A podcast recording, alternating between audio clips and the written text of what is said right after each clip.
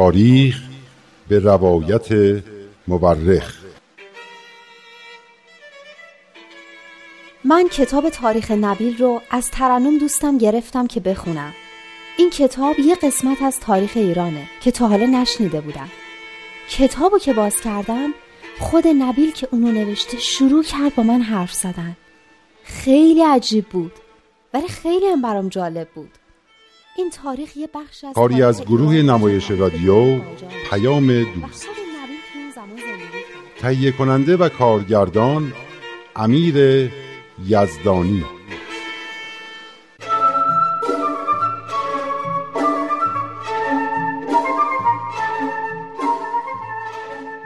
خب وقت وقت صحبت با جناب نبیله. دیشب صحبت ایشون درباره آخرین سالایی بود که حضرت بهاءالله در بغداد بودند. اینکه چطور جامعه بابیای عراق در اثر تعالیم و هدایت‌های اون حضرت پرورش یافته بود و محبت و احترام مردم بغداد رو به خودش جلب کرده بود. و اینکه در اون آخرین سالها که زمان به زمانی که در اون حضرت بهاءالله اعلام کنن ظهور بعدی هستن نزدیک میشد. یه اسم خاصی هم داشت. چی بود؟ اظهار امر. بله، خیلی ممنون جناب نبیل. اظهار امر. گفتین توی اون دوره که زمان اظهار امر حضرت بهاءالله نزدیک میشد، یاران و اصحاب ایشون برای خودشون عالمی داشتن. دور هم جمع میشدن و آثار و اشعار حضرت بهاءالله رو میخوندن و درباره معانیش با هم حرف میزدن و فکر میکردن و تو عوالم روحانی سیر میکردن و خلاصه ایام خوشی داشتن. اما این ایام خوش بابیای بغداد به مذاق شیخ عبدالحسین تهرانی که مثلا برای تعمیر اماکن مقدسه کربلا به عراق اومده بود خوش نیومد و شروع کرد به دسیسه کردن. اول سعی کرد به کمک یه عده اوباش از اعتبار و احترام حضرت بهاءالله کم کنه، ولی دید فایده‌ای نداره. یکی رو مأمور کرد که ایشون رو بکشه، اما نه اوباش تونستن کاری بکنن و نه اون آدم کشا. وقتی شیخ عبدالحسین از این کارا نتیجه نگرفت، خواست علما رو راضی کنه بر علیه بابیا حکم جهاد بدن، اما شیخ مرتضی انصاری باهاش همکاری نکرد. این بود که با جمعی از علما تصمیم گرفتن ملا حسن عمو رو پیش حضرت بهاءالله بفرستن. اونم تقاضای معجزه کرد. اما وقتی حضرت بهاءالله فرمودن یه معجزه رو مشخص کنن و نوشته بدن که وقتی ظاهر شد دست از مخالفت بردارن، علما سکوت کردن. اما با اینکه هیچ کدوم از کارهای شیخ عبدالحسین و همدستش میرزا بزرگ که سرکنسولگری ایران بود به جایی نرسید، اما بازم دست بر نداشت و شروع به نامه نگاری کرد و سعی کرد با ترسوندن مقامات ایرانی از نفوذ و قدرت حضرت بهاءالله حکم اخراج ایشون رو از بغداد بگیره. توی این کار موفق شد. بالاخره به فرمان ناصرالدین شاه و به تقاضای وزیر امور خارجه ایران، دولت عثمانی از روی اجبار حکم کرد که حضرت بهاءالله از بغداد به استانبول برن. البته حاکم بغداد که اسمش رو یادم رفته، نامق پاشا. بله، نامق پاشا یه خورده این دست و اون دست کرد، اما بالاخره حکم رو با حالت عذرخواهی و با گفتن اینکه دولت ایران ما رو مجبور به این کار کرده به اطلاع حضرت بهاءالله رسوند. خبر اینکه حضرت بهاءالله قراره به زودی از بغداد برن به سرعت میون مردم بغداد و شهرهای اطراف پخش شد و همه میخواستن برای خداحافظی و ادای احترام به دیدن ایشون برن، اما خونه ایشون جای این همه مهمون رو نداشت. وقتی این قضیه به گوش نجیبیه بود، نجیب پاشا، اسم باغ او نجیبیه بود، وقتی نجیب پاشا این قضیه رو شنید پیشنهاد کرد که حضرت بهاءالله به باغش به اسم نجیبیه برن و از مردم خداحافظی کنن. وقتی حضرت بهاءالله میخواستن از بغداد خارج بشن و به این باغ که در حومه شهر قرار داشت برن، آشوبی توی بغداد برپا شد. همه دور خونه حضرت بهاءالله و تو مسیر جمع شده بودن و گریه و زاری و بیقراری میکردن. لسان الغیب حافظ شیرازی میفرماید: شیراز پرغوغا شود، شکرلبی پیدا شود، ترسم که آشوب لبش برهم زند بغداد را. چقدر جالب! پیدا شدن شکرلب در شیراز، آشوب در بغداد، واقعا لسان الغیب بوده ها. بله، حضرت بهاءالله قبل از اینکه از دجله عبور کنند و به طرف باغ نجیبیه یا همان باغ رضوان بروند، به اصحاب خود فرمودند: ای دوستان من، شهر بغداد را که در این حالت مشاهده می نمایید به شما می سپارم و می روم. بنگرید که چگونه یار و اغیار بر بالای خانه ها و در بازارها و خیابانها جمع شده و مانند ابر بهاری از دیدگانشان اشک حسرت جاری است. حال بر شماست که با اعمال و کردار خود نگذارید آتش محبتی که در قلبهای مردم مشتعل است افسرده و خاموش شود. آن حضرت پس از گفتن این سخنان از رودخانه عبور کردند. در این سفر کاتب و خادم ایشان و سه تن از پسران ایشان آن حضرت را همراهی می کردند. همین که حضرت بهاءالله به باغ رضوان رسیدند، صدای اذان بعد از ظهر از مسجد بلند شد و ندای الله اکبر مؤذن در تمام باغ طنین انداز گشت. در آن زمان آن حضرت در نهایت شکوه و جلال در خیابانهای باغ که پر از گلها و درختان زیبا بود قدم می زدند و عطر بوته‌های گل سرخ و صدای آواز بلبلان فضایی زیبا و ملکوتی به وجود آورده بود. شما اون باغ رو دیده بودین؟ بله، و زیبایی توصیف ناپذیر آن باغ و شیرینی بی‌نظیر آن ایام هرگز از خاطرم محو نمی شود. خوش به حالتون، واقعا خوش به حالتون که تونستید حضرت بهاءالله رو ببینید. خوش به حالتون که اون روزها رو دیدین. بله دخترم، سعادت آن را با هیچ سعادتی در این عالم نمیتوان مقایسه کرد. یاران آن مولای بی همتا از مدتها قبل نزدیک بودن زمان اظهار امران حضرت را احساس میکردند. این احساس از یک طرف به علت اشارات و سخنانی بود که آن حضرت در ماهای آخر اقامت خود در بغداد بر زبان میراندند و از طرف دیگر به علت تغییراتی بود که در نحوه سلوک و رفتار آن حضرت می دیدند. توی همین باغ بود که حضرت بهاءالله فرمودن همون ظهوری هستن که همه منتظرش هستن؟ حالا فهمیدم، این همون عید رضوانه، همون دوازده روز اول اردیبهشت ماه که ترنم می گفت عید بهاییای دنیاست. اسمش هم عید رضوانه چون توی باغ رضوان بوده.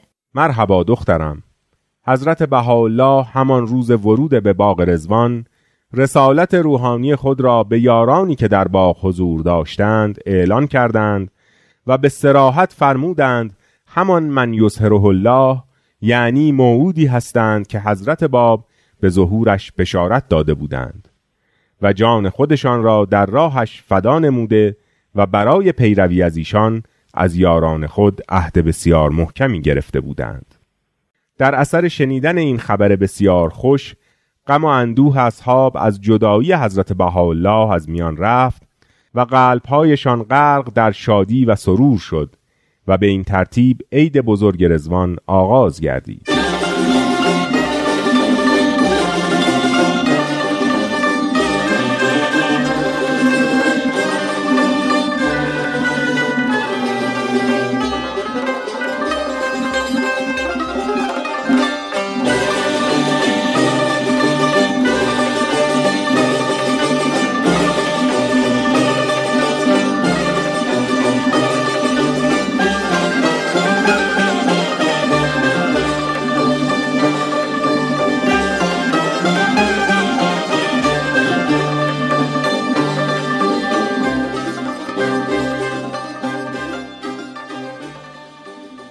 در میان باغ رضوان چادر و خیمه‌ای برای حضرت بهاءالله برپا کردند و هر روز عده‌ای از کسانی را که طالب دیدار ایشان بودند به حضور می‌خواستند. اشخاصی که مجرد بودند اجازه داشتند شب هم در همان باغ بمانند و صبح مرخص می‌شدند. یعنی چی مرخص می‌شدند؟ یعنی به آنها اجازه رفتن می‌دادند. یعنی باید می‌رفتند.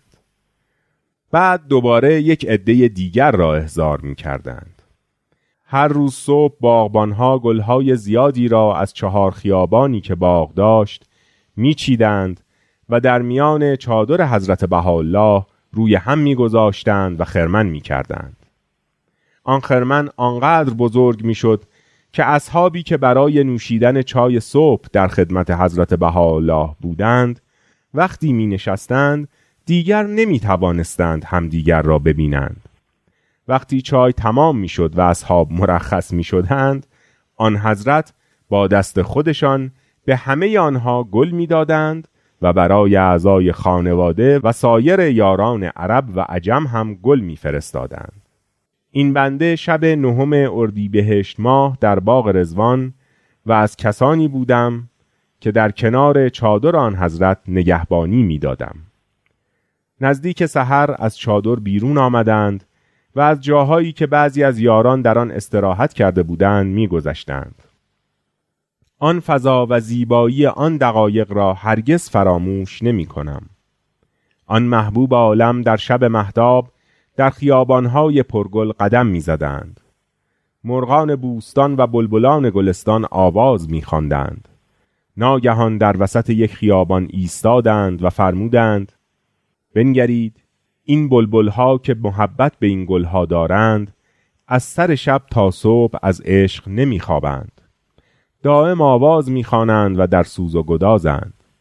پس چطور است که عاشقان معنوی و شیدایان گل روی محبوب حقیقی در خواب باشند؟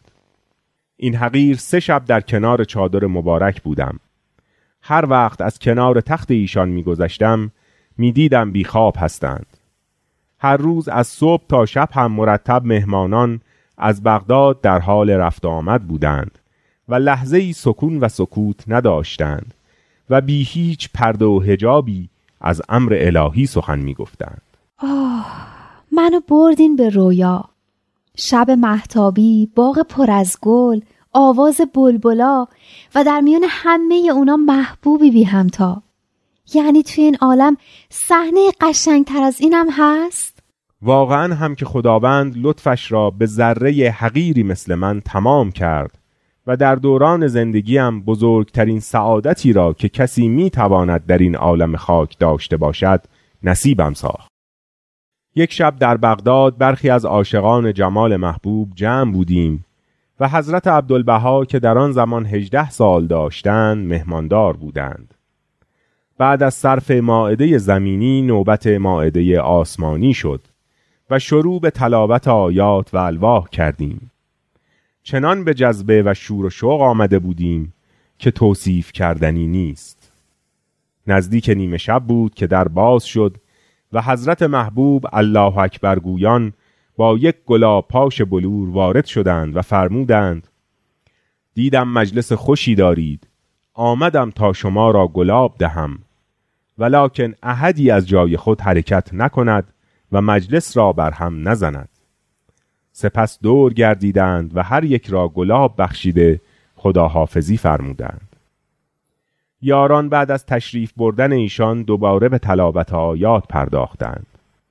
نمیدانی چه شبی بود آن شب و چه شور و حالی به ما دست داده بود. چنان شبی را هرگز چشم عالم به خود ندیده. این حقیر در این باره اشعاری سرودم که اگر میخواهی برایت بخوانم. حتماً. جانبخش محفلی بود اندر بساط جانان، از شوق دل نشسته با یکدیگر محبان. آن شمع آتشین رخ در آن میانه روشن، پروانگان به گردش مدهوش و مست و حیران. سلطان گل به گلشن برقع ز رخ گشوده، سرگرم عشق بازی گردیده اندلیبان. شمس افق برآمد، در محفل اندر آمد، الله اکبر آمد، تکبیر وصل گویان. سیمرغ روح پر زد، بر مرغ‌ها شرر زد، مهر جمال سر زد، هر سایه شد گریزان. در دست آن سننبر ابریقکی معطر، دریای عطر و عنبر مواج گشته در آن. از جود بیکرانش و از لطف بی بیانش آمد به بلبلانش آن گل گلاب ریزان. آن مصریان غلامی دیدند و کف بریدند، شاهی چنین تو دیدی قربان نکردیش جان. جان بخش محفلی بود اندر بساط جانان، از شوق دل نشسته با یک دگر محبا. آن شمع آتشین رخ در آن میان روشن، پروانگان به گردش مدهوش و مست و حیران، مدهوش و مست و حیران.